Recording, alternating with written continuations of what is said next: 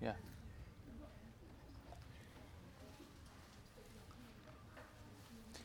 بسم الله الرحمن الرحيم الحمد لله رب العالمين والعاقبة للمتقين ولا عدوان إلا على الظالمين وصلوات الله وسلامه على أشرف الأنبياء والمرسلين سيدنا محمد وعلى آله وصحبه أجمعين السلام عليكم ورحمة الله وبركاته So before we start our dars today, um, I want to address for a few minutes um, a, uh, an important matter uh, because uh, as some of you will have known, uh, yesterday, I believe it was, yesterday, or maybe it was announced yesterday, we had the first uh, Muslim who passed away from coronavirus in the UK.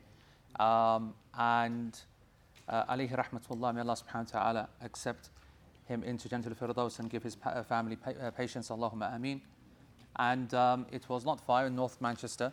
Um, and uh, I was consulted today on a number of matters associated with that. And I wanted to um, reiterate that so that it goes on camera, so that it can be spread, so that I don't have to repeat myself. Obviously, for the last few weeks, you know, I've been banging on about this idea that we, we can't be taking this virus, uh, uh, we, have, we have, to take it, have to take it seriously. There's one thing joking about it, but actually understanding that it's going to be a real, real uh, problem for the health services. I think everybody now understands that, and that the uh, danger to our elderly is real. And uh, in actual fact, over the next few weeks, uh, people are going to realize that. Many of us are going to lose our elderly loved ones before the time that we expected. Everybody has to go, but we have a general expectation based upon normal health, normal realities. But soon we're going to see over the next few weeks and then next few months this number skyrocket. And again, it's not just because it's not so much that the coronavirus is the killer virus of all time, but it's circumstances that are not allowing us to control it due to being overwhelmed. And that's qaddarullah ma shafa'al. Um, what I want to uh, discuss very briefly is the issues of uh, ghusl, of kafan, of defan, and janaza. Now, of course, this is a very important uh, reminder for us all to revive the fiqh of death, the fiqh of janaza, and we should be asking our masajid and our organizations, I'll be now, putting a greater push on that in terms of the class that we had as well, so that everybody is aware of these rulings in principle and then in extraordinary circumstances, which we are currently in. So some of the health authorities have made the minds up. They've decided that the uh, corpse, after the, a person has passed away, is still infective. Now this is a difficult one because we know that this is not something like uh, uh, you know super infective, such as those which are uh, infecting people just based upon touch. I mean, touching the, the body itself, which is of course very very infective. Um, uh, however, the medical experts, and that's who we take our advice based upon, uh, are considering that the body is infective and therefore they are not allowing normative funeral procedures to go ahead. Let alone the fact that the family can't be involved. Any person who passes away, by the way, their entire family is immediately quarantined. In fact, they've been quarantined a week before the person has passed away. So I want you to know that just to appreciate and how important it is for the community to be able to support those that are, are going to be suffering that they will not see their loved ones pass away. I want you to appreciate that. They will be in quarantine at home whilst their loved ones are dying. So this is real. You know, like I said, everybody, you know, oh, it's not going to do nothing to me. It's not flu. It's this. It's that. So if you've seen the previous videos I've recorded, then you'll know that this is no joke. Uh, so uh, what are then the rulings concerning the ghusl? Um, what are the, uh, uh the matters? So the first one is that uh, these are obligatory aspects. Individually, they are obligations. To wash the body is an obligation, to shroud is an obligation, and then to bury is an obligation, and then to have a prayer is a obligation as well. These are four individual separate aspects which are obligatory. However, within each of these individual four categories, there is some laxity with respect to what can be done. And that is now up for debate. So, for example, the washing.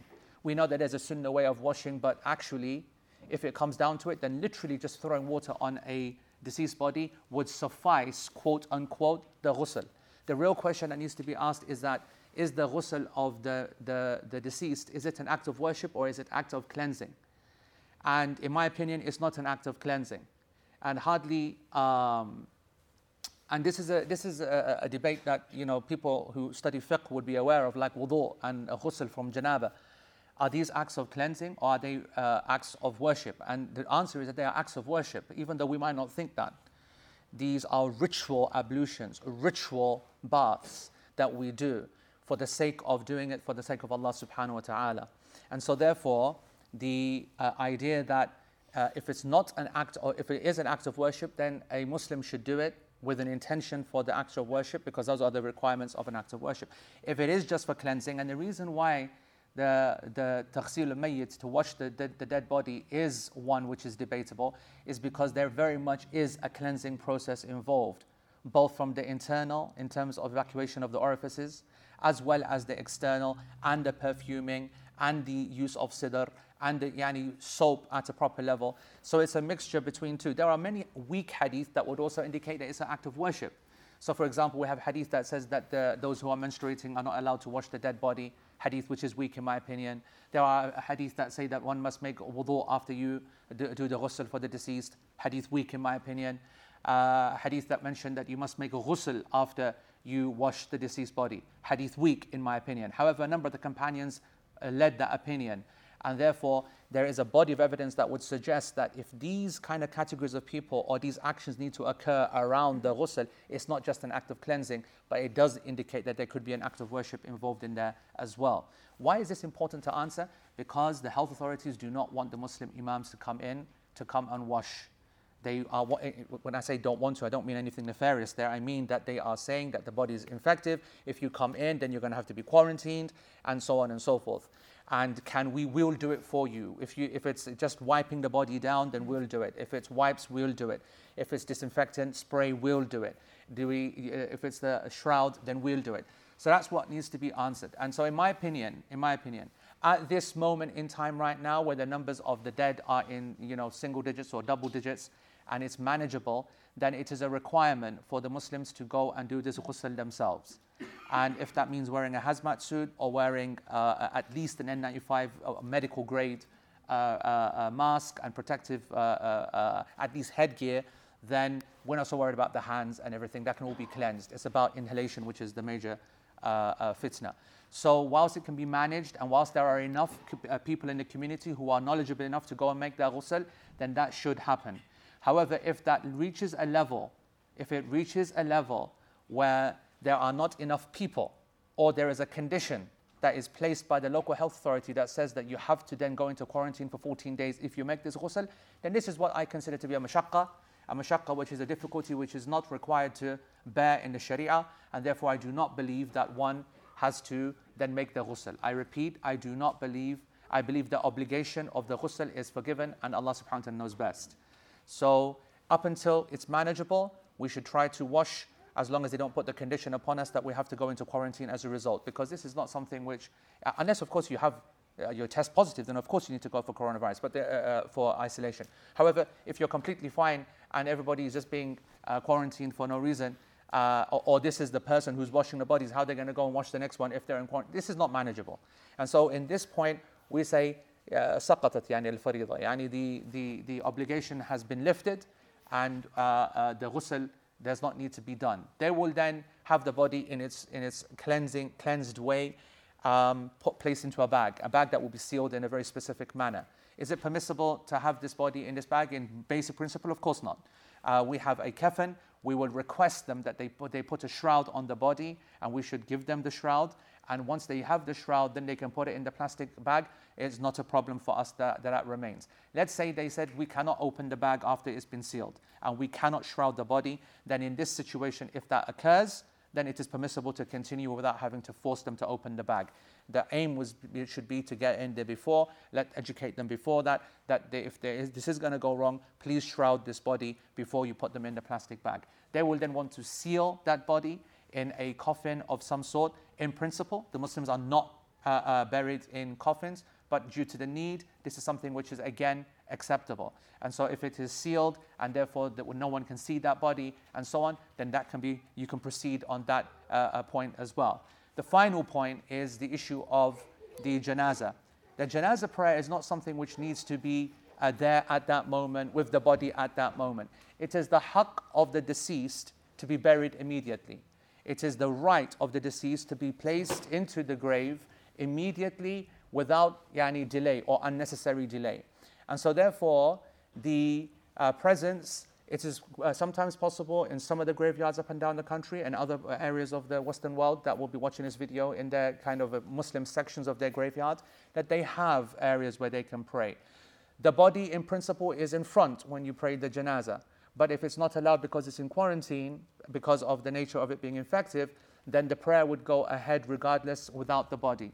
The Muslims in the masjid should do that, and then the family themselves can later then pray on their own at the grave, as was done by the Prophet ﷺ when the woman who used to clean the masjid passed away, and uh, a long time later, the Prophet ﷺ prayed again individually. It's one of the exceptions for praying in the graveyard, otherwise, it's not allowed.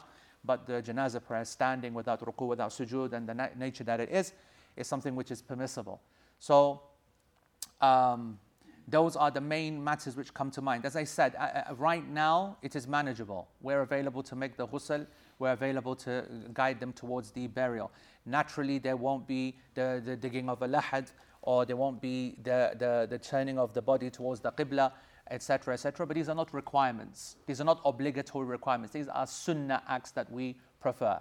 So the body should be buried, and the body can be buried before the janazah is prayed but there is no reason that the janazah should be delayed. In the masjid, as soon as a person passes away, then that janazah should be then prayed, and then the body then be buried according to the local health authority rules at that time in order to protect the rest of the masses.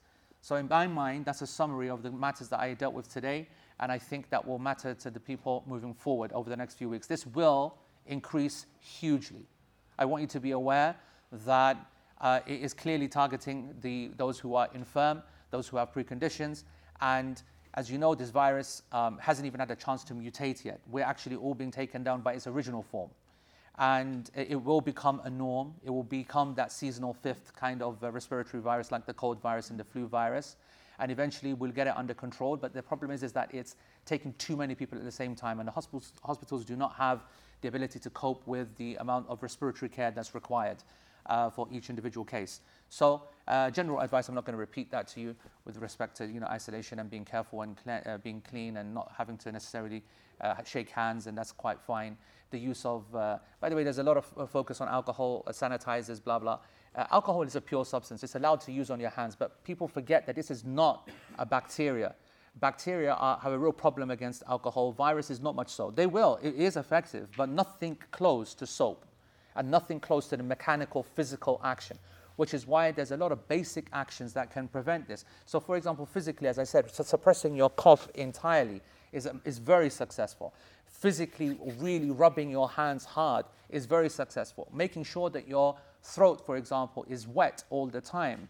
There is an idea people think it's an old wives' tale, but the idea that uh, people get more ill when the AC is on is not something which is just anecdotal. It's clear that the membranes are dried out further and it allows for basic uh, conditions for viruses in some way that we don't understand to get a, a, a, a greater chance of infecting that person, which is why so many of us get a cold or a sore throat when we are in those uh, environments. So, drinking lots of water and staying fit and healthy, eating well, is making sure that your immune system is good. And that goes triple for our elderly at this moment in time. We need to protect the elderly most. Are there any specific questions that are linked to the issue of the deceased uh, in their state? Yes.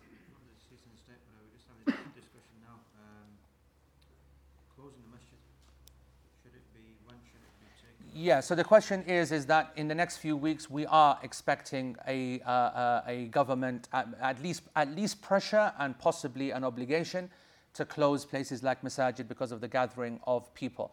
Now, the fact is, is that is that actually the right thing to do for small gatherings?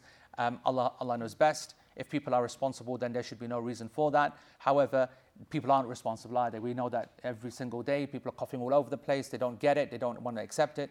So it's an acceptable ruling and it's an acceptable Islamic practice as well for the masjids to be closed. And that is, that is a sense of emergency, such as the condition now in China and in Iran and in Italy, then that is an acceptable ruling for masajid to be closed.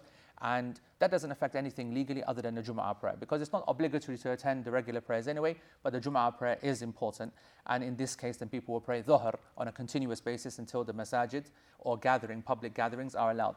And I want to say that um, if there is a Muslim community that can't go into a masjid, but the weather is good enough for them to have a gathering outside, um, for the local community, I mean, then that's something which is good to reinstate if that is permissible.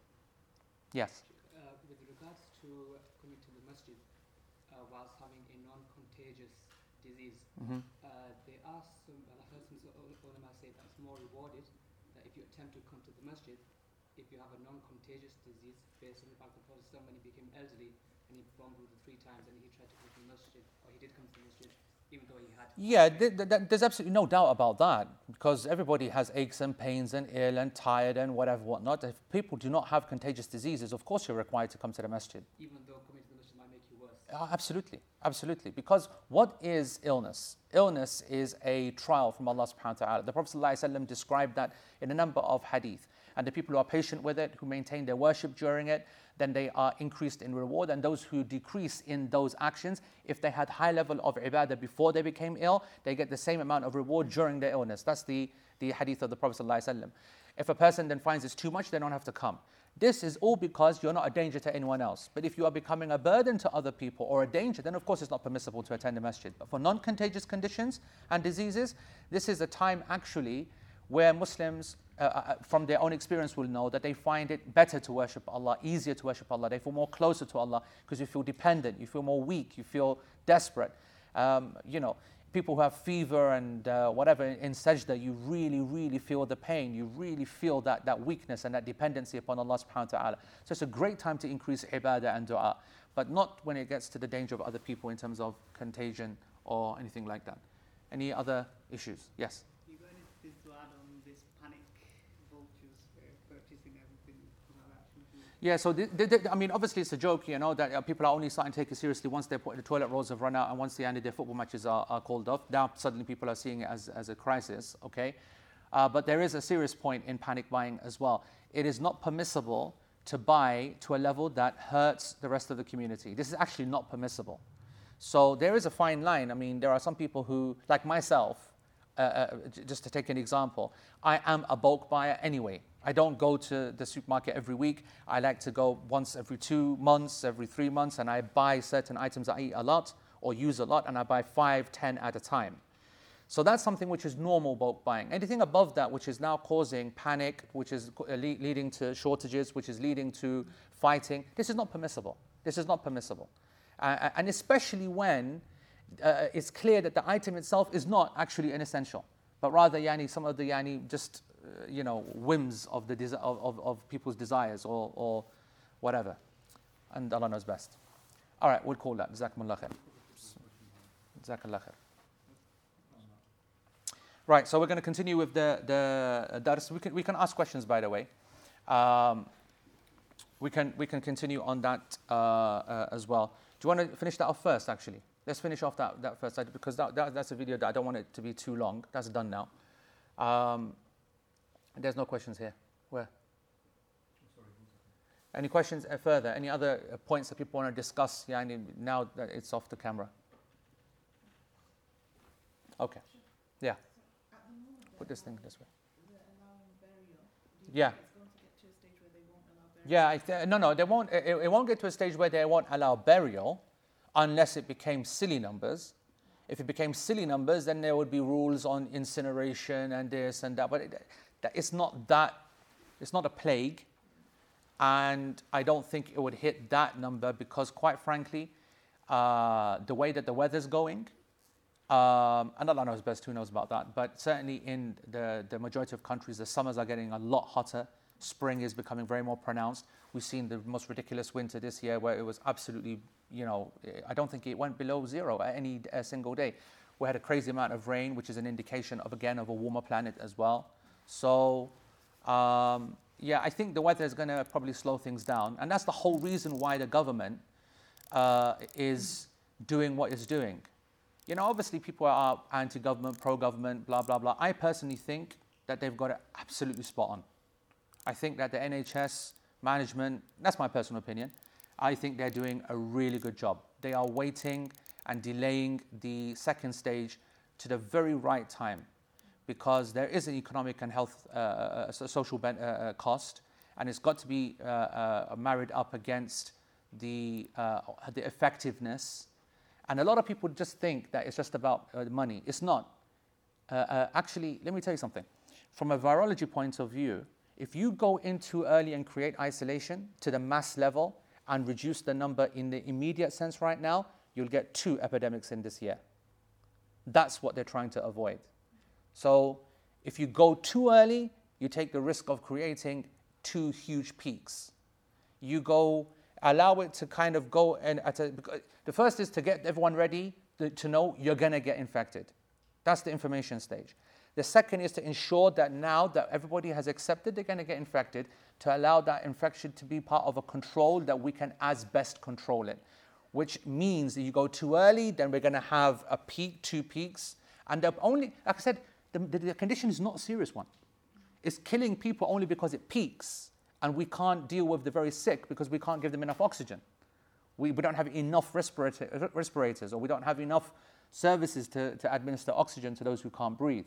So the idea is to try and delay that, that uh, the on, onset of that peak to a level where they can increase their resources, where the weather can have a positive effect, where immune systems are uh, better.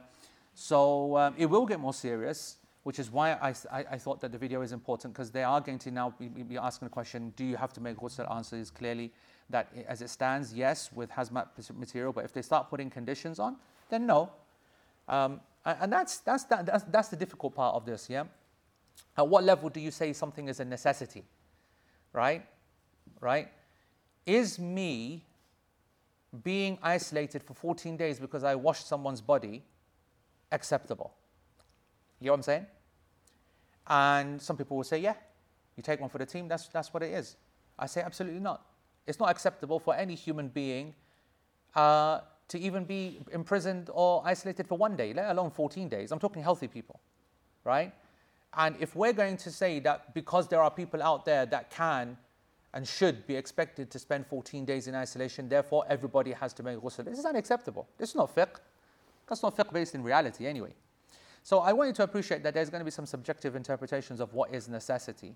Soon it will get to, no, it won't be about that. Soon it will be about the uh, ability for the one who's washing to be able to protect themselves because of lack of masks or lack of, respir- lack of protective equipment. That's the stage you will get to. Um, it's all over, Samira. Just you can find it, whatever. Public Health England site, the WHO site, the papers, the academic side is very good. Um, why is Yasser on TikTok? Guy's getting desperate, that's why. He's lost all his fans, Yani, so he's, try, he's, he's, he's trying the kids now, you know what I mean? He's, all, of, all, all, all, of our generation realized he's got Daju Fatwa, so he thought, let me, let me see if the kids can work it out. Um, yeah, so that was something I wanted to answer, subhanAllah. I forgot about that. The issue of shaving the beard, yeah? Uh, now, people have been thinking that's, that's it, it's some joke, but it's not a joke, actually. Any mask put on a beard, any mask, is not sealed, right? It, by definition. I mean, obviously, at the same time, next man's going to have to come and sneeze right in your flipping cheek, yeah? But but it's not sealed. You're not 100% whatever, and especially if it's all over, you know, the room and you're going around, etc. So I do think that it is permissible for the clipping of beards and whatever, but not for the shaving of. I do not believe it is permissible to shave one's beard in, uh, unless there is someone, unless on an individual basis there is an individual practitioner who is absolutely essential in the fight against it, and for a small period of time that person needs protection, then maybe there's space for that. But on mass as a fatwa for all the, the doctors and ambulance workers and all the rest of it to go and shave their beards, no man. That's a madness. But to clip it down to create a, a better seal, because longer hair is softer, that's not good enough. Shorter is going to be yani, tighter. You can get a uh, whatever. Remember when it comes to the obligation of the beard, that the obligation is to not shave not to have a very long one like this, or to have a bushy one, or to have a designer one, or to whatever. The obligation of a man. It is completely impermissible for a man to shave. Completely impermissible. And absolutely obligatory for a woman. Yep. Absolutely. but completely haram for a man. I've said that maybe so many times, people yeah, never expect that line to come. you know what I mean? I don't know why. They should know that it's going to come after, but they're thinking. So, uh, so, but, but for a man, it's not permissible to shave. However, and so he must grow a beard. And a beard is not, you know, what do they call it? A 95 shadow? What's the, Shaz, what you used to call it when you used to do it? Five o'clock. five o'clock shadow, five o'clock. You know, Shaz used to do it. Shaz never did a five o'clock shadow. I'm just making, you know, Whenever I think of anyone doing anything dodgy, Shazad's face comes in. this is Shararati, me. I can't get out of my system, Yara. I don't know what. The one asal banda hai is Yara. Top guy is. Anyway, so it's got to be uh, a beard, meaning that there's something after three or four days where a person, if they're doing an identikit kind of description of their robber, they say that he had stubble or he had a light beard. Yeah? So it's a community judgment. The second, where a person moves on from a hasn't, hasn't shaved for a few days to a beard. And that's actually quite short, to be honest. Yeah, if it's kept and well. That's the basic minimum requirement. But it's sunnah, of course, to be a proper beard. Yeah. So hospitals are now saying for all staff who are going to be uh, Frontline, yeah. and anyone who's on call, um, they have to be cleanly shaven, Complete. complete. And that's All health authorities, yeah?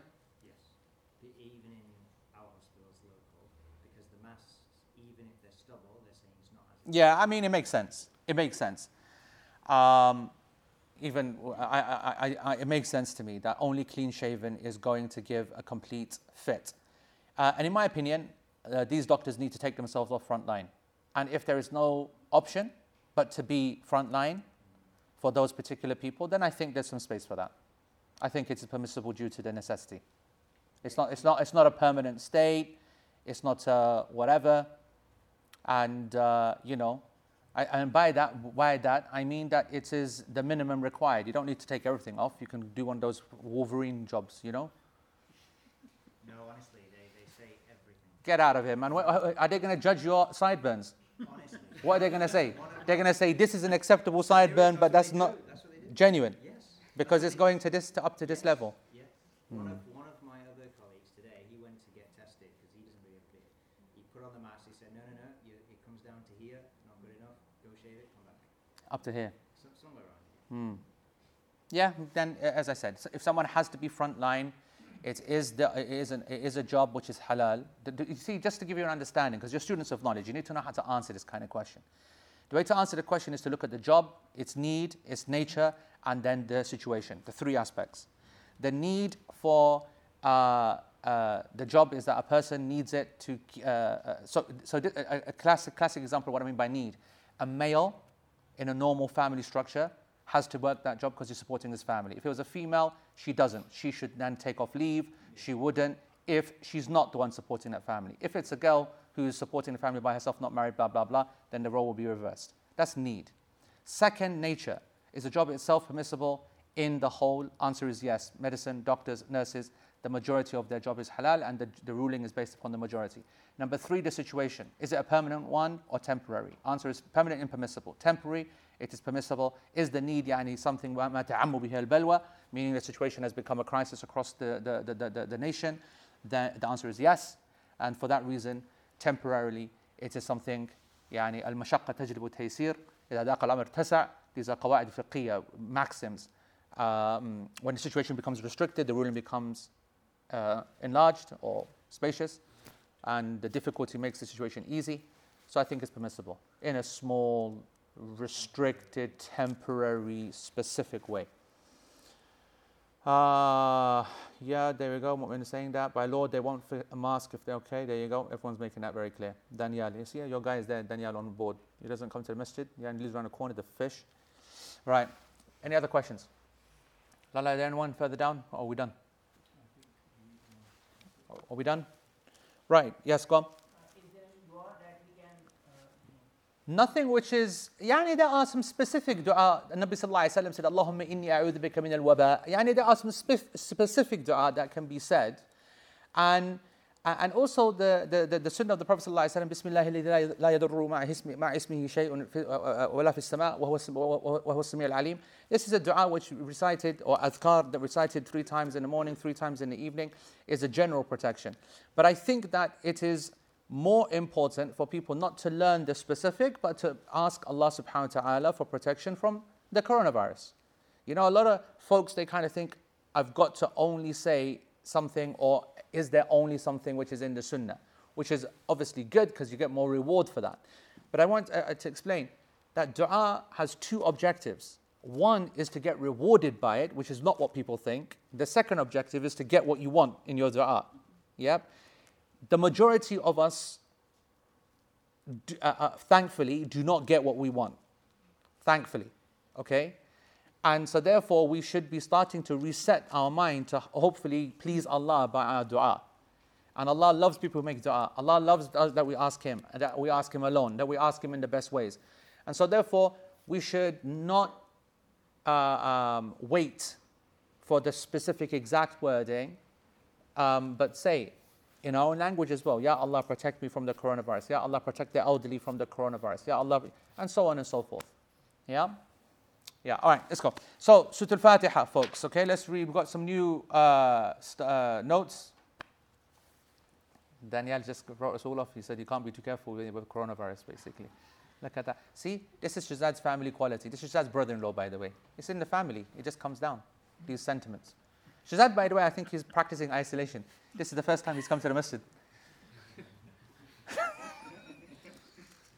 There's going to be so many jokes available in this, in this whole thing. How do you make decision when to laugh and when to yani, cry about it? That's a disaster, isn't it? I'm going to be honest, I don't care how many people die, I'm going to still laugh and joke about it. Can you believe Bobby Jelani today? Yani, because I'm battering him in Fantasy League by 100 points, so he went all out. He used all his chips yani, to try and get this game on, on this, on this uh, Wednesday. And Arsenal. Obviously, that got cancelled. So the Pendu, he literally begged the Fantasy League. He wrote them an email saying, please can you reinstate my chip seeing as you can. So they gave him one tapper like this, did his full bestie, and obviously they did his full best. I'm going to make his bestie public, innit? That's my right. That's my right. If I get informed, if something arrives at my phone, it's my property. So don't be sending stuff to my phone and then saying, why'd you go and put it up? Because once it comes, my phone is a public device. My phone is a public device, okay? Yeah. Right. Anyway, uh, uh, uh, text. Bab, we're still actually in the chapter of the prayer. Couple of more sections left, two subsections left actually, the, the, the, the arkan and the obligations. Uh, and then we move into the next chapter, probably next year to be honest, which is sujood sahu, sajda sahu, yeah? So, Bab Sifat al-Salat, description of the prayer. The section that we're in is Arkan al-Salat, the pillars of the prayer. Uh, أركانها. القيام والتحريمة والفاتحة والركوع والاعتدال عنه والسجود على الأعضاء السبعة والاعتدال عنه. والجلوس بين السجدتين والطمأنينة والطمأنينة في الكل والتشهد الأخير والجلسة. والصلاة على النبي صلى الله عليه وسلم فيه والترتيب والتسليم. Its pillars are the pillars of the prayer are 14 All right, number one, to stand. Number two, the opening takbir, the tahrima. Number three, the fatiha. Go up, uh, go up a minute. Interesting. Hmm. Wal fatiha. Just so that you know, I think in some versions of Zad that some people might memorize, it might have waqira'atul fatiha, the recitation of fatiha, which is a more accurate and correct way to say it, by the way. But we'll come back to that in a second. Number three, the Fatiha. Number four, to bow. Number five, to return to the standing position after bowing. Number six, to prostrate on the seven limbs. Number seven, to sit back up from prostrating. Number eight, to sit between the two prostrations. Number nine, to be in a still, relaxed state during every action. Number 10, the final tashahhud. Number 11, to sit during the tashahhud. Number 12, to send salutations on the Prophet sallallahu during it. Number 13, when Shazad Salim wakes up, to maintain the order of these actions. And number 14, to say the taslim. To say the taslim. Now, I just want you, before I jump into the text, I want you to look at this list, okay? Uh, those who've been studying with me for a long time, especially Al Maghrib classes, will know a very important principle as a student. Don't take numbers too seriously. There are some of you who are going to say, right, that's it, nice and cool, which you should, by the way. I'm going to remember the 14 essentials of the prayer. And what you, what you memorize more is the fact that they're 14 rather than the essentials of the prayer. And one man's 14 is another man's 10. And one man's 10 is another man's 16. So don't get too fixated by the numbers. For example, to prostrate on the seven limbs and to sit back up from it could be one, couldn't it? It's all about the sajda, but we've split it up yani, to create, create two individual ones, right? The final tashahhud and to sit in it. That's actually what the Arabic says. If you look at the Arabic, bring it up, Lala. Is that rain outside? Oh my goodness gracious. Right. والتشهد الأخير والجلسته يعني the final tashahud and the sitting in it or the sitting of it. So that's really actually one sentence, you know what I'm saying? But in actual fact, uh, scholars like to split them up individually. So I'm just saying that this really could be 12 or 10 or 9. It doesn't matter about the number, it's about the content. That's a very important lesson when it comes to numerical lists in Sharia. And even this maybe is understandable. Even more so when you've got scholars, you know, that, I mean, scholars, speakers especially, not so much scholars, but speakers uh, and lecturers, you know, who like to speak and to wow the people. They want to make things easier to understand and to teach. So they'll be using this a lot. There are three types of heart. There are five levels of the salah. There are seven levels of iman. This is just speech talk. It's not something from the Quran and Sunnah. Do you, you, you get what I'm saying? Yep.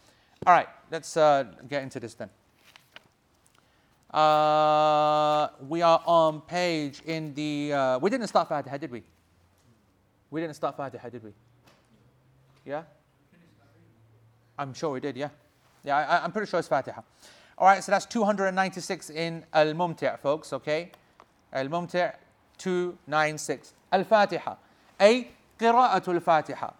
The recitation of Fatiha. This is the third pillar of the uh, prayer, and it's a rukn in both prayers, the fard and the nafil prayers, okay? Um, what is the Fatiha? The Fatiha is the surah التي افتتح بها القرآن الكريم. Uh, uh, some, by the way, uh, in this section we've spoken a lot about it in the description of the prayer at the beginning of the year. All right, so uh, and last year as well. So you can go back and revise all of the issues and whatever. You know my opinion that we should recite Bismillah ar-Rahman ar-Rahim as part of the Fatiha. That is all something which is, and we covered all the, the legal aspects about it and so, on and so on. Fatiha is the surah which opens the Quran, as the Shaykh says. And he's also said that we've spoken about this already, so we're not going to repeat that. And every, and this is Shaykh speaking, and this is the Hanbali opinion being represented here as well. Every single prayer every single person must recite it. So its recitation is a rukn in every prayer by every person, and there are no exceptions for the one who is, for example, praying by himself or praying behind an imam or the imam himself, because your aql is going to say the exception will be for the guy who's praying behind the imam. Yeah, because the imam is reciting for him. No one's expecting the one who prays by themselves or the imam to not recite it. That's obvious. But what about if you're praying behind the imam? We're going to have a big discussion about that. Okay? Are there any exceptions to anybody reciting Surah Al-Fatiha in, as a rukn in every prayer? Are there any exceptions?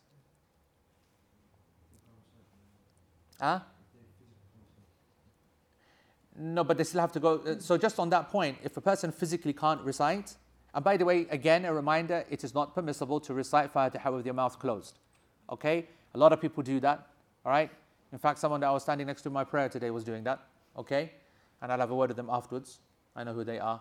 And I will be speaking to them. The uh, salah has to be recited. You don't need to say it out loud, but it should be known that you've recited it. Okay? How do you know he wasn't one of our boys? You're not turned him. Be careful, Allah. There's ammunition coming your way.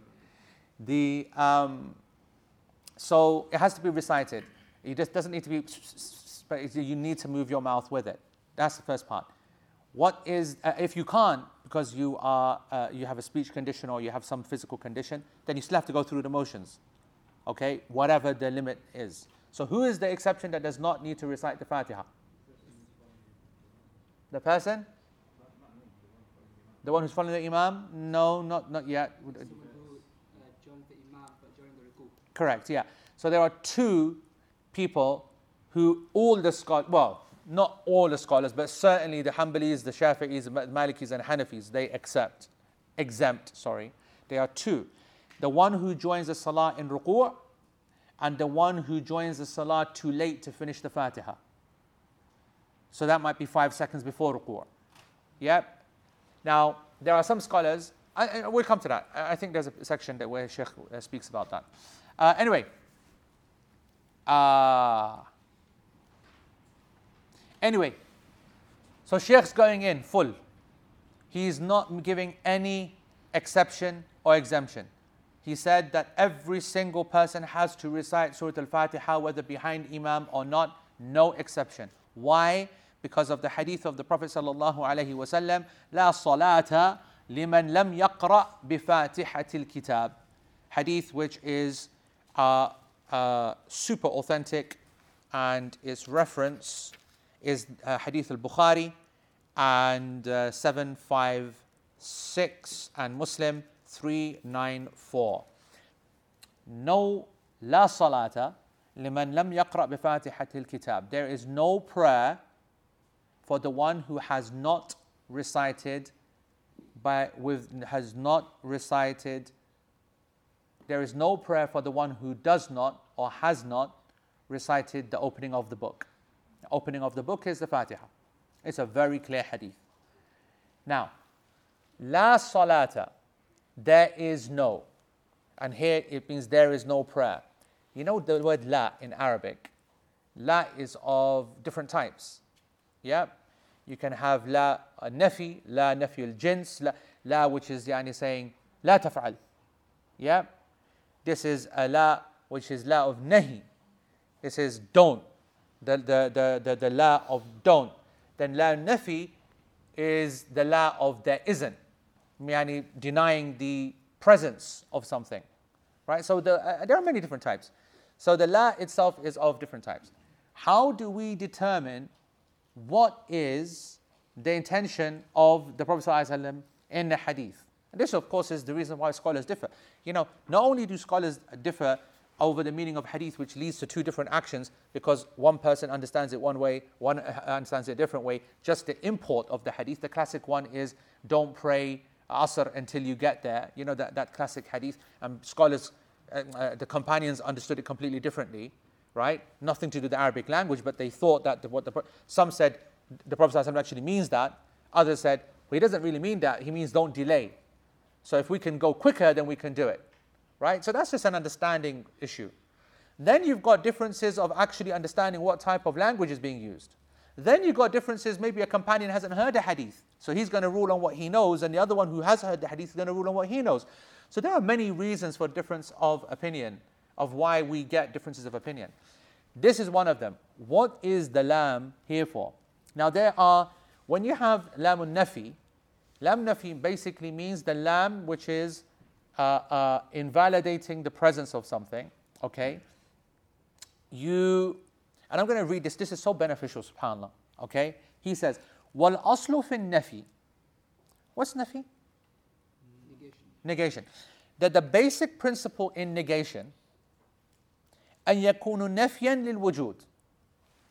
The number one status quo when you say, when you negate something, is you negate its existence. When you negate it in Sharia, in the language. So when you use the, the Arabic language and you say the word la of nafi, when you negate something, you're negating its existence. And then if you're not doing that, فَإِن لَمْ يَكُنْ فَهُوَ نَفْيٌ لِلصِّحَّةِ If, sorry, فَإِن لَمْ يَكُنْ, beg your pardon, uh, or yumkin, right? If it's there, if the thing is possible to exist, then then the second level of negation is the negation of its validity. All right? And then the third level, if the thing is there and the thing is valid, then you're negating its completion or its completeness or its perfection. You're negating its perfection. You're saying that it's a imperfect act, but it's valid and it's present. Does that make sense what I just said? So the Shaykh gets to give the example. He goes, for example, if you said La wajib al wajud illallah, now um, we haven't studied aqidah, or most of us haven't, okay? And therefore, there are certain terms and phrases that are going to be new to you. Wajib al wujud is a phrase that you come across when you study aqidah, but it's not even from Ahl Sunnah. That's from Ahl Bid'ah and the philosophers and Ahl Kalam and all these nonsense people. That they sit there and they come up with all these fancy clauses and you know get obsessed with Greek Roman, Greco-Roman nonsense. Wajib al wujud is known in English or known in academia as aseity. Aseity, if you want to look into it. A S E I T Y. A S E I T Y. Aseity, I don't even know how that, if it's pronounced like that, might be aseity, I don't know, okay? It refers to the concept of something existing by of itself, not dependent upon anything else. Okay? In Islam, we didn't need to have this concept, but if people are going to put the concept on us, then we will say, yeah, okay, then we understand the concept, and there's la wajib al wujud illallah. Very good.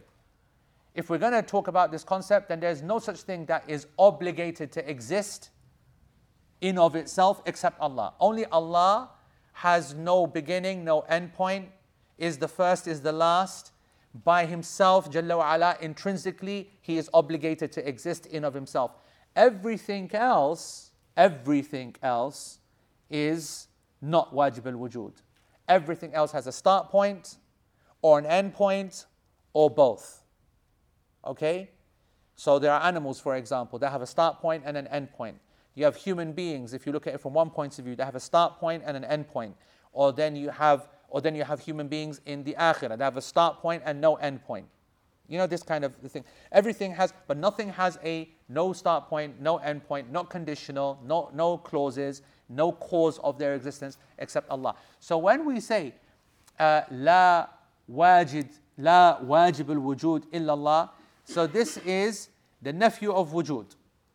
Okay, this is basically, there's no possible existence except Allah that, in, that is intrinsically existing. So that is the first example of how you use the negation of the negating la.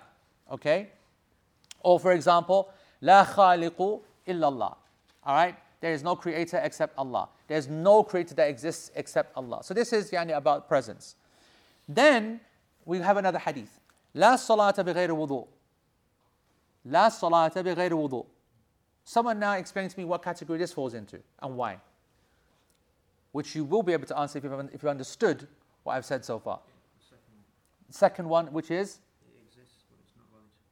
because what's your evidence for saying that? Because uh, you can have a salah, you can have a physical salah, uh, or the action of salah. Excellent. Okay the, the La Salat Baghair Wudu is translated as there is no prayer without wudu. Right, so now we've got to work out what does this La Salata mean? Does it mean the first one, that there is no prayer? Well, the answer to that is no, because it's possible to pray without wudu. It's physically possible, isn't it? Yeah? But, so therefore it can't mean the first one. So now we look at the second one. It must be the second one. It goes in like a defining order. So now it's La Salata Bighayr Wudu, which means that the prayer is not valid without wudu. That is how you translate correctly. And that's where mistranslation comes in because people don't understand the Arabic language, neither the Islamic, the, the Shari implication. Another hadith. If a person says, La salata bi hadrati ta'am, there is no prayer in the presence of food. All right? If I said to you, there is no prayer in the presence of food, what is that? Third. Why? Because there is food right there, so it can't be the first one. Sorry, I beg your pardon. The, the, the, the, the, salah is right there, so it can't be the first one.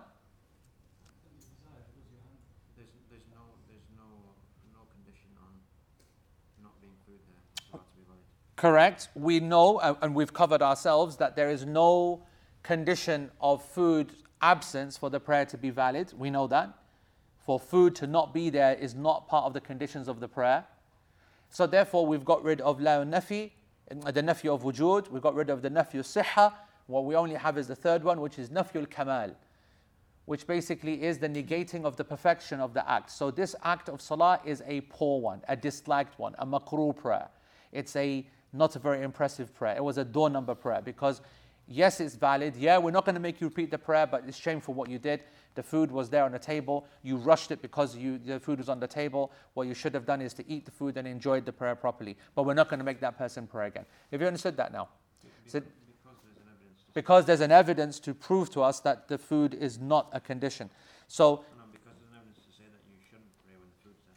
That is the, yeah that's the uh, uh, that, that evidence is brought into play after we establish that it's not a condition for for um, validity to, to make it part of number three, yeah it has to be an evidence. so this is a good question to give it the category of three does there need to be an evidence now imagine that was the hadith That is the evidence. La salata bihadrat. That's not a hadith, by the way. But if that was, that would be the evidence. But it's not. But if, if it, if it, But, but as we, uh, there are other hadith, of course. The person should yani, not yani, fight his two and, and, and. So those are the evidences. So those evidences are helping us if a teacher was to say, La salata bihadrat ta'am. If a person said that, regardless of his hadith or not, we know what the ruling is. And therefore, or we know the reality of that. What's actually, what Shaykh Uthaymeen is actually trying to do more is not worry about whether the hadith is there or not, I'm saying to, but he's looking at that text. Imagine that was the hadith. no, so it's- let's say there's no So if there is no hadith, all, even the one that we know. yeah, okay, let's say that, there, so this is good. Let's say there's not a single hadith on the issue of food being a problem in the prayer. Okay?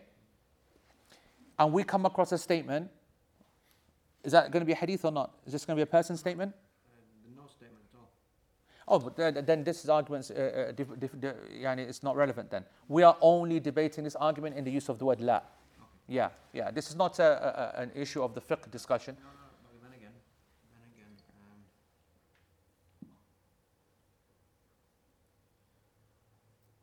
so that we were saying that the, the then any statement can fall into this thing. Any use of the negating lam, the lam of negation, that goes through a process where it is not possible for it to be the la of nafi al-wujud or the la of nafi al-sihha uh, uh, would then be given the idea of nafi al-kamal. And by the way, even this would have an exemption if, for example, direct evidence contradicted it. So it is possible, and this is, this is, by the way, why scholars differ, right? What do you give priority to?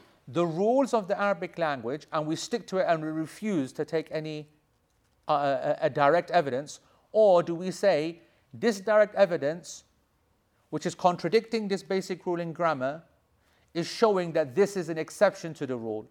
Other scholar will say, how can you have an exception to a grammatical rule? This will overcome that all the time. This hadith must be abrogated. And actually, you're going to see some examples of this discussion a little bit later. Ibrahim.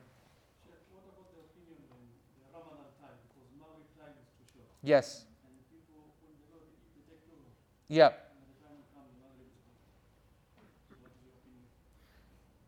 Wait. Wait a minute. wait a minute. Because the food is ready. So wait a minute. The Ramadan Maghrib is too short. In the masjid, or you mean just generally? In. Oh, in the masjid, right? So you've come to the masjid, and you've the, the adhan is gone, and what are you asking now?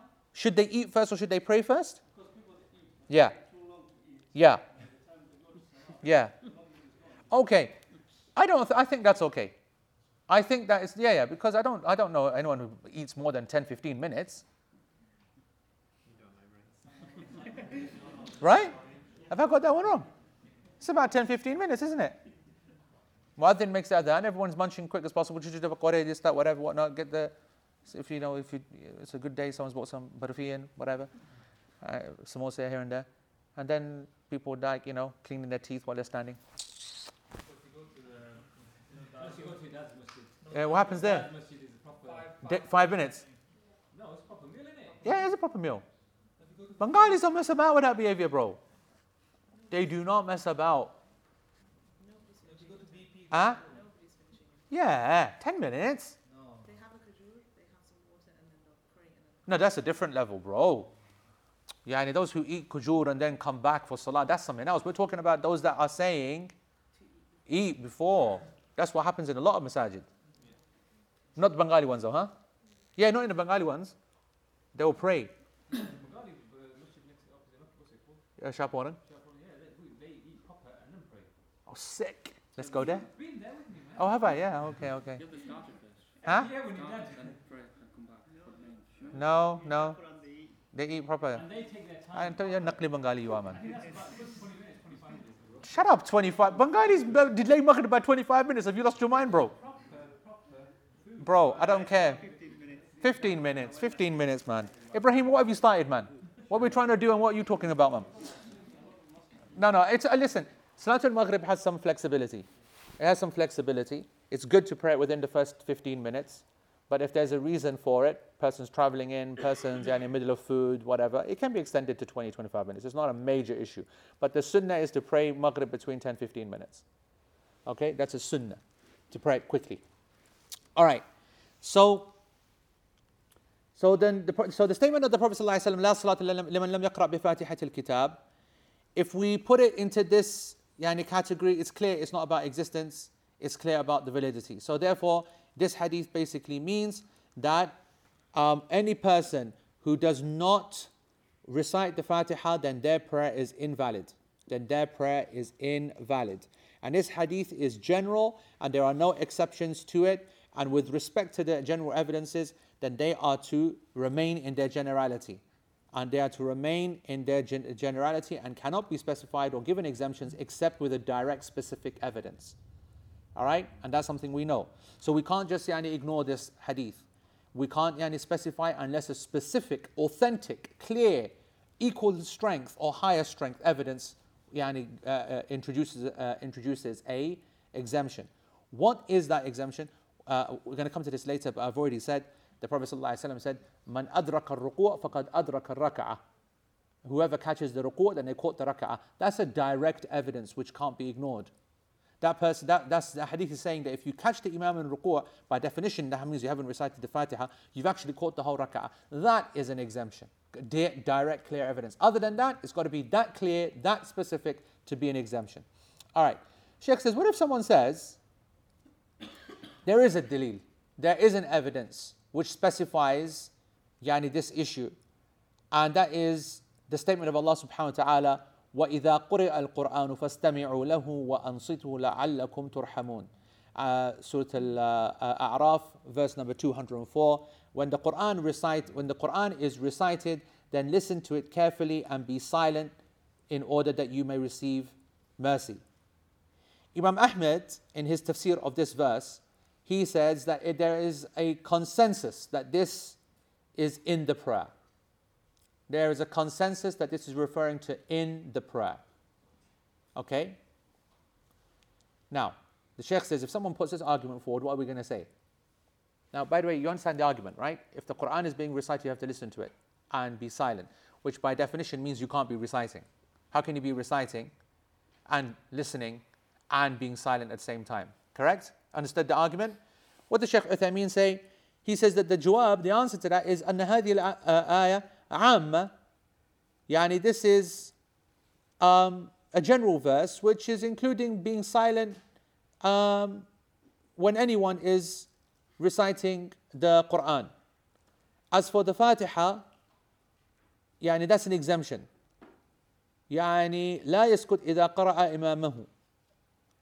Sheikh Uthaymeen is saying, and this is what's a really difficult issue. I don't think we'll be able to clarify all today. Sheikh is saying, but there is an exemption to this. Yes, you should listen carefully to the Quran as the ayah says, no doubt about that. And you should be silent, no doubt about that. But the Fatiha is exempted from this ayah. What's his evidence? He goes, We have an evidence. We have the hadith of the Prophet sallallahu alayhi wasallam, hadith Ubad ibn Samit radiallahu ta'ala anhu. He said, Sallabina Rasulullah sallallahu alayhi wasallam. Um, and in this hadith he says, بعض الصلوات التي يجهر فيها بالقراءة. In this hadith he says, in this version, he says some prayers in which uh, he recited out loud. In the other narration which is more specific, it was Salatul Fajr. Okay? And فالتبست عليه القراءة. يعني he got mixed up in the recitation getting confused, uh, mixed up. It's not clear to what level. Did he stutter? Did he forget something? Did he mix two different ayat? But it got mixed up. فَلَمَنْ صَرَفَ When the prayer was finished, he turned around and he said, and he faced them actually, proper turned around and said, هل تقرؤون إذا جهرت بالقراءة? You're actually reciting whilst I'm reciting out loud? Yani I'm reciting and you're reciting out loud, right? So some of us said, Ubadah ibn Sabit is narrating, Inna nasna'u dhalik. Yeah, we do do that, Ya Rasulullah. We did like, yeah, you're right. Just owning up to it immediately. And Nabi Sallallahu Alaihi Wasallam said, Fala, don't do that. وأنا أقول ما لي ينازعني القرآن.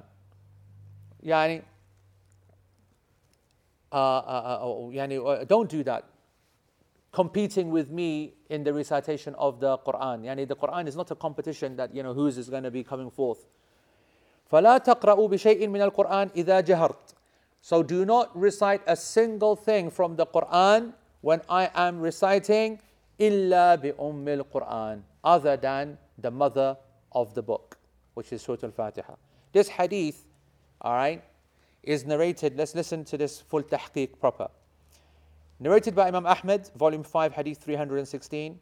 Narrated by Abu Dawood in the chapter of the in the, in the book of prayer, chapter, the one who leaves recitation in the prayer, hadith number 824. Narrated by uh, Imam al-Nasa'i in the uh, chapter of the recitation of Umm al-Quran behind the Imam, when the Imam is reciting out loudly.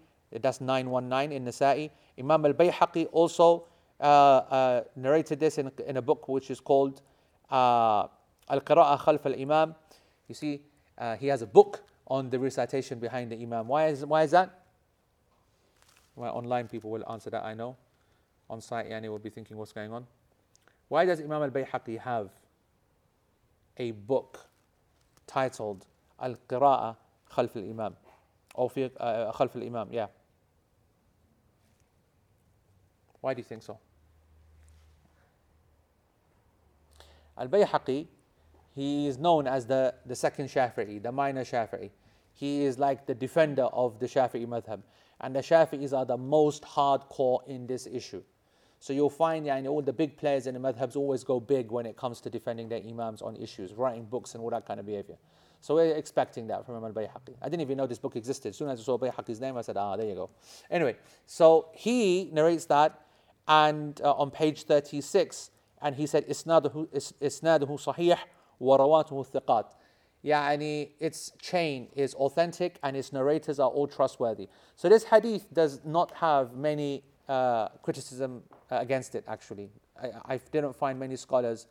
Yani, I want to say to you that this is a difficult hadith for many scholars to deal with. Uh, uh lots. The Malikis, the Hanafis especially. And uh, I cannot remember your first line of attack when you're under attack, your opinion's under attack, is to make the hadith weak of your opponent. That's an obvious place to start. Yeah? You just go with it. But when you can't make the hadith weak, then you've got to try and blag it out. Yeah? And try to make your evidence stronger. So they did not, I, I cannot remember seeing uh, this hadith uh, uh, being called out as weak. So this hadith is authentic. And it's making it very clear that the Prophet ﷺ does not want anything recited uh, uh, uh, when he's reciting other than the Fatiha. And it is for this reason that in the Shafi'i school and in the Hanbali school, and certainly in the school of Ahl Hadith, a number of the Muhaddithin, it is, and, and also, yeah, and little individuals here and there in other madahib, and a number of contemporary scholars, and Sheikh Uthaymeen's opinion as well, it is absolutely obligatory for a person to recite Surah Al Fatiha in every single possible position of the prayer whether you're praying alone, whether you are praying behind, whether you are the Imam, or Imam obviously, and then when you are praying behind the Imam in a silent prayer, and then the killer when you're praying behind the Imam in a loud prayer, in a Maghrib, Isha, Fajr as well. All right? We're going to now delve into this a little bit deeper, but let's do, we'll just pause there and uh, we'll leave a suspense yani, position. Is this our ruling or not? Is it the class ruling or not? We'll see, isn't it? Right, let's do questions, yeah. Uh, so what would you do in this scenario if you join the Imam and the Imam has recited uh, in the middle of the? Would you give respect to the remainder of the Imam's? According to these scholars, according to the scholars who say recitation of the Fatiha is an absolute obligation, for them, they never were able to support their point by telling us how that a person is meant to do that. Because there's no evidence. And so, therefore, and so, therefore, they're basically saying that they all come out with their own theories. So, some say you've got to do it in line with them. Others say every time he pauses, which is a sunnah, it's sunnah to go Alhamdulillah Rabbil Alameen, Ar Rahman Ar Rahim, Maliki Yawmiddin. We don't have hardly any narration of Al Wasl. الحمد لله رب الع- الحمد لله رب العالمين الرحمن الرحيم مالك يوم الدين إياك نعبد وإياك نستعين اهدنا الصراط المستقيم This is wasl. This is not the way of the Prophet ﷺ. And so they use that as an evidence to say every time he stops, they use Alhamdulillah. Ar-Rahman ar-Rahim, Ar-Rahman ar-Rahim. Malik yawmiddin, Malik yawmiddin. That is what some of the Shafi'is say. Others amongst the madhab, they said that you say when he says Ameen. And we discussed this at the beginning of the year that the Prophet ﷺ used to pause. So there's an idea that in that pause you do it. But then, frankly, if you're going to be logical about it, what do you know if the Imam is going to recite a surah or not? It's not obligatory, is it? If you're joining the prayer, imagine, and you caught him halfway in the prayer, halfway in the Fatiha, yeah, you don't know for certain whether he's going to decide to recite a surah, which as we know is not obligatory. So if a person was going to wait, yeah, if you followed that opinion, he's going to miss out reciting Surah Fatiha. So I think that he would have to start straight away, even though the Imam is in the middle. But we'd have to ask them, isn't it? And you recite the full Fatiha. Of course, you'd have to, yeah. You know, just to give you an, em- just to emphasize this point, there are scholars that said that if a person joined the prayer late and he gave the whole Allahu Akbar, سبحانك اللهم وبحمدك وتبارك اسمك وتعالى جدك and by the time he's gone to أعوذ بالله من الشيطان الرجيم بسم الله الرحمن الرحيم Imam Imam goes Allahu Akbar imagine in Dhuhr first rak'ah or second rak'ah you have to pray the prayer again. Oh, meaning that rak'ah is to be repeated again. They said that you did not come under the exemption because the exemption is for the one who starts Fatiha. Because we know that the obligatory aspect of that, we know that Subhanakallahumma is not obligatory. Ta'awudh is okay. All right, but you should go Allahu Akbar. You should jump into that quick because you don't know when the Imam is going to say. Now, if after just saying Alhamdulillah, he goes Allahu Akbar, it's fine because you didn't waste time. But yani, you go in and you're giving all that behavior and making another one, and chuck a little bit of dua in, you know. so they're saying you have to repeat that prayer, that, uh, uh, repeat that rak'ah. You didn't catch it. So occasionally what can happen is uh, you've joined the prayer and the Imam's on the second ayah. So Of a surah, Fatiha. Yeah. Wallahi, bro, I'd love to tell you that that's what it means, but because I'm not a big fan of this ruling, yeah, I can't tell you what they want you to do. If it's me, if it's me, I can tell you what I, I do sometimes is that, that I would say very quickly, Alhamdulillah, Alhamdulillah, Alameen, like, like that, catch up, and then I would mouth with the Imam as he's reciting. Yeah? But that's the maximum I'm going to do. I'm not going to do this whole recitation by myself behavior. Yeah? But we'll come to that. So let's do questions. Yes? All right.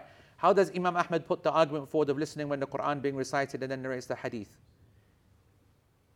So he narrated that. Huh? Yeah, uh, Imam Ahmad is the. Uh, uh, uh, uh, oh, right. Okay. I, sorry, I understand. I understand. How is he using that evidence? And then you're going to see that explained next week. Basically, in short, Haris, Imam Ahmad is going, uh, Sheikh Uthaymeen is going to say what Imam Ahmad means is the listening to the Quran other than the Fatiha in the Salah. So listening to the Surah, listening to everything else. You know what I mean? That's what he's going to say. Right. Uh, in a masjid which my husband attends, the Imam said that the prayer is invalidated if the Imam pauses longer than X amount after Surah Al Fatiha. Solange, we did this. Go back and check the notes. And don't ask Mesa to, yani, don't cheat, okay? We covered this before. Uh, is it permissible to pray alone if another person is leading people in salah?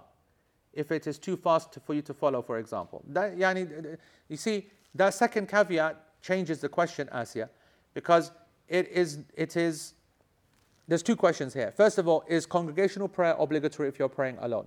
Okay? I don't think it's obligatory. There are some scholars that consider it to be obligatory, and I, others that, uh, you know, if a person is praying by themselves, I do not believe that they are obligated to break their prayer. However, if that is a congregational masjid, meaning a local masjid like this, then I think they have to. Right? But let's say that, that it's one of the masajid like uh, an airport mosque, for example, or a uni mosque where there's lots of congregations going on all the time, then I think you praying alone, you don't have to break it. But if you're praying in a local mosque, a proper masjid, then absolutely you must, because there's a bigger issues there, a lot of fitna that can be caused as well. The second point is if it is too fast for you to follow, then you shouldn't be in that masjid.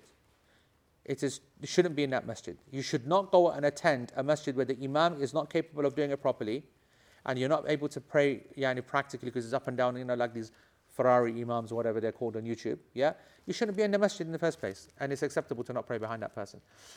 When praying uh, to correct people's understanding that the imam is the only one, yeah, okay. When praying in congregation or with another person, if the salah is silent, can you, should you recite other surahs? Or should you be content that the person leading the salah is reciting, though you cannot hear it? Good question. It is required, a sunnah, for you to recite your surah after the Fatiha, regardless of whether you can hear it or not. Uh, Mesa, first of all, you're missing out on life not being a Bengali masjid. Number two, it's just basically, you know, they'll make the adhan. And there's two types of mosques clearly from this discussion. They eat straight after the adhan, full meal, then pray, or they have a quick cheeky a bit of fruit, bit of cut apples. Yeah. Why cut apples, by the way? I, I've never other than in Ramadan. Who cuts apples? Yes, you do. No, melon. What? We're not talking about upper class masajid like your lot, yeah? Where are like working class messages like this one here, all right? right. Uh, what is the class position on woman doing tasbih to draw attention if she's praying with women only? I think it is. Uh, uh, I, I, think, as I said before, I think clapping and tasbih is allowed if she's with women only.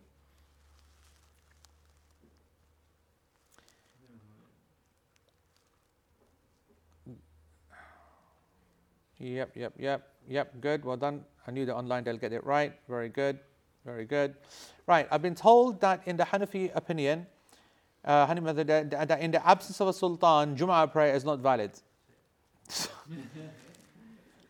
this is what you'd expect someone like Hizb Tahrir to say if they had any brains, yani, you know what I mean? That's their kind of argument. That Islam is yani, linked to the presence of individuals, yeah?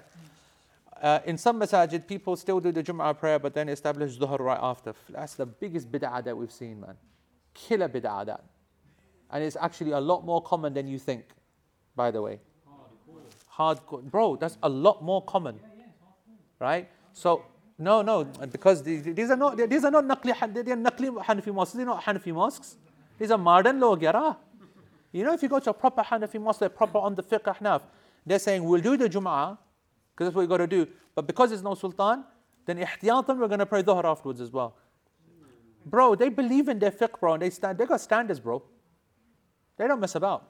Anyway, what exactly is the reason behind this? Why would you need to live under sultan? You are you asking me for? Do I look like any the fish? Yeah, I mean, ask me in my house if that happens. I'm sultan of my house, yeah, but not my any sultan of your ummah. Although obviously if it came to voting, you, you know, how to fall in love with Abu Isa, you know what I mean? Might as well, yani, how to choose the Sultan, yani, i.e. Abu Isa, we should have that. If self isolation was to become necessary, it could at least become a good opportunity to do itikaf in your home. Dr. Dean yani, went and killed it one. He made yani, itikaf in a home. I don't know what's going on there, bruv. At home is called al i'tizal. It is not itikaf, by the way. Quarantine is called al i'tizal. Same meaning for the word of isolation. Yeah. Huh? Yeah. I don't know about that. Someone's got to make some money somewhere, isn't it? You gotta give it to the ladies there. They like the colors, isn't it? That's a lady kind of version. That's a lady suite. This is the men's version. You're a waste of space. But you know what? Let me give you a line. Let me give you a line. What's the bat, Batfink line? Batfink? My. No, what's the line before it? You can't harm me. Sah? Yeah? My wings are like a shield of steel. No, shield of steel, yeah. Rock, yada, rock. Right. No, there's questions at the bottom, yada. Oh, done, done, yeah, okay. Going back to praying standing up, why do people pray nafil sat down? Like insist on doing it. Yeah, this insistence is not right, Lutz, yeah? It's not right. And the reward is not the same as standing. The hadith, it's not Bengali thing, it is um, an understanding that it's there, so we've got to do it. This is completely unacceptable. Okay? The, the hadith says that the one who sits yani, during nafil prayers gets half the reward of the one who stands. And because it's permissible, they kind of see it as, oh, I've got to do it. That's wrong. That's wrong. All right, folks, I think we're done. Yeah? Are we done? Yes, yes, yes. Just so that you know, I spoke about a lot of the issues, well, not a tiny amount actually, but the fiqh of death is going to be an important class. It's going to be in about three weeks' time, 3rd of April, uh, in Bradford. If folks can make it, if you've got people who there to stay with, great. And if you're going to do the back and forth, well, it's an hour, isn't it? Yeah, weather shouldn't be too bad on the 62. In the night time, though, it is a bit of a banga. Although, although, will be summer by then. Maghrib will be like yani, half past seven. So you'll be fine. Eight. Yeah, eight, seven, eight. Whatever. Yeah. Yeah. and their Asr Salah was think about half past three Yeah. and uh, the Adhan went off at three o'clock. Yeah. Why? Why did they then go at three o'clock if? The Adhan was at three and then, uh, Oh, you mean the Jama'ah prayer was at three? Th- yeah. and uh, at three o'clock as soon as the Adhan went people stood up to pray Right. in Jama'ah. Yeah. Is that acceptable? Uh, I think for a place like MYF, even they see that as acceptable. It's all about how a masjid sees itself. There are some masajid that don't take themselves too seriously because they know that they're in work areas or whatever and they're lax like that. Uh, it's not a good habit. However, if a masjid is seen as one for the people, one that's got people coming in and out, then it's fine. It's all about how the masjid is seen. It's not acceptable for a mosque like this, for example. Yeah? And if and even a mosque like this has a lot of working people that come and pray dhuhr here, they should pray that alone, not in congregation, which is my personal opinion. I don't like, even in those other types of mosques, I don't like praying congregations other than the original congregation. It's got to be respected, got to be protected.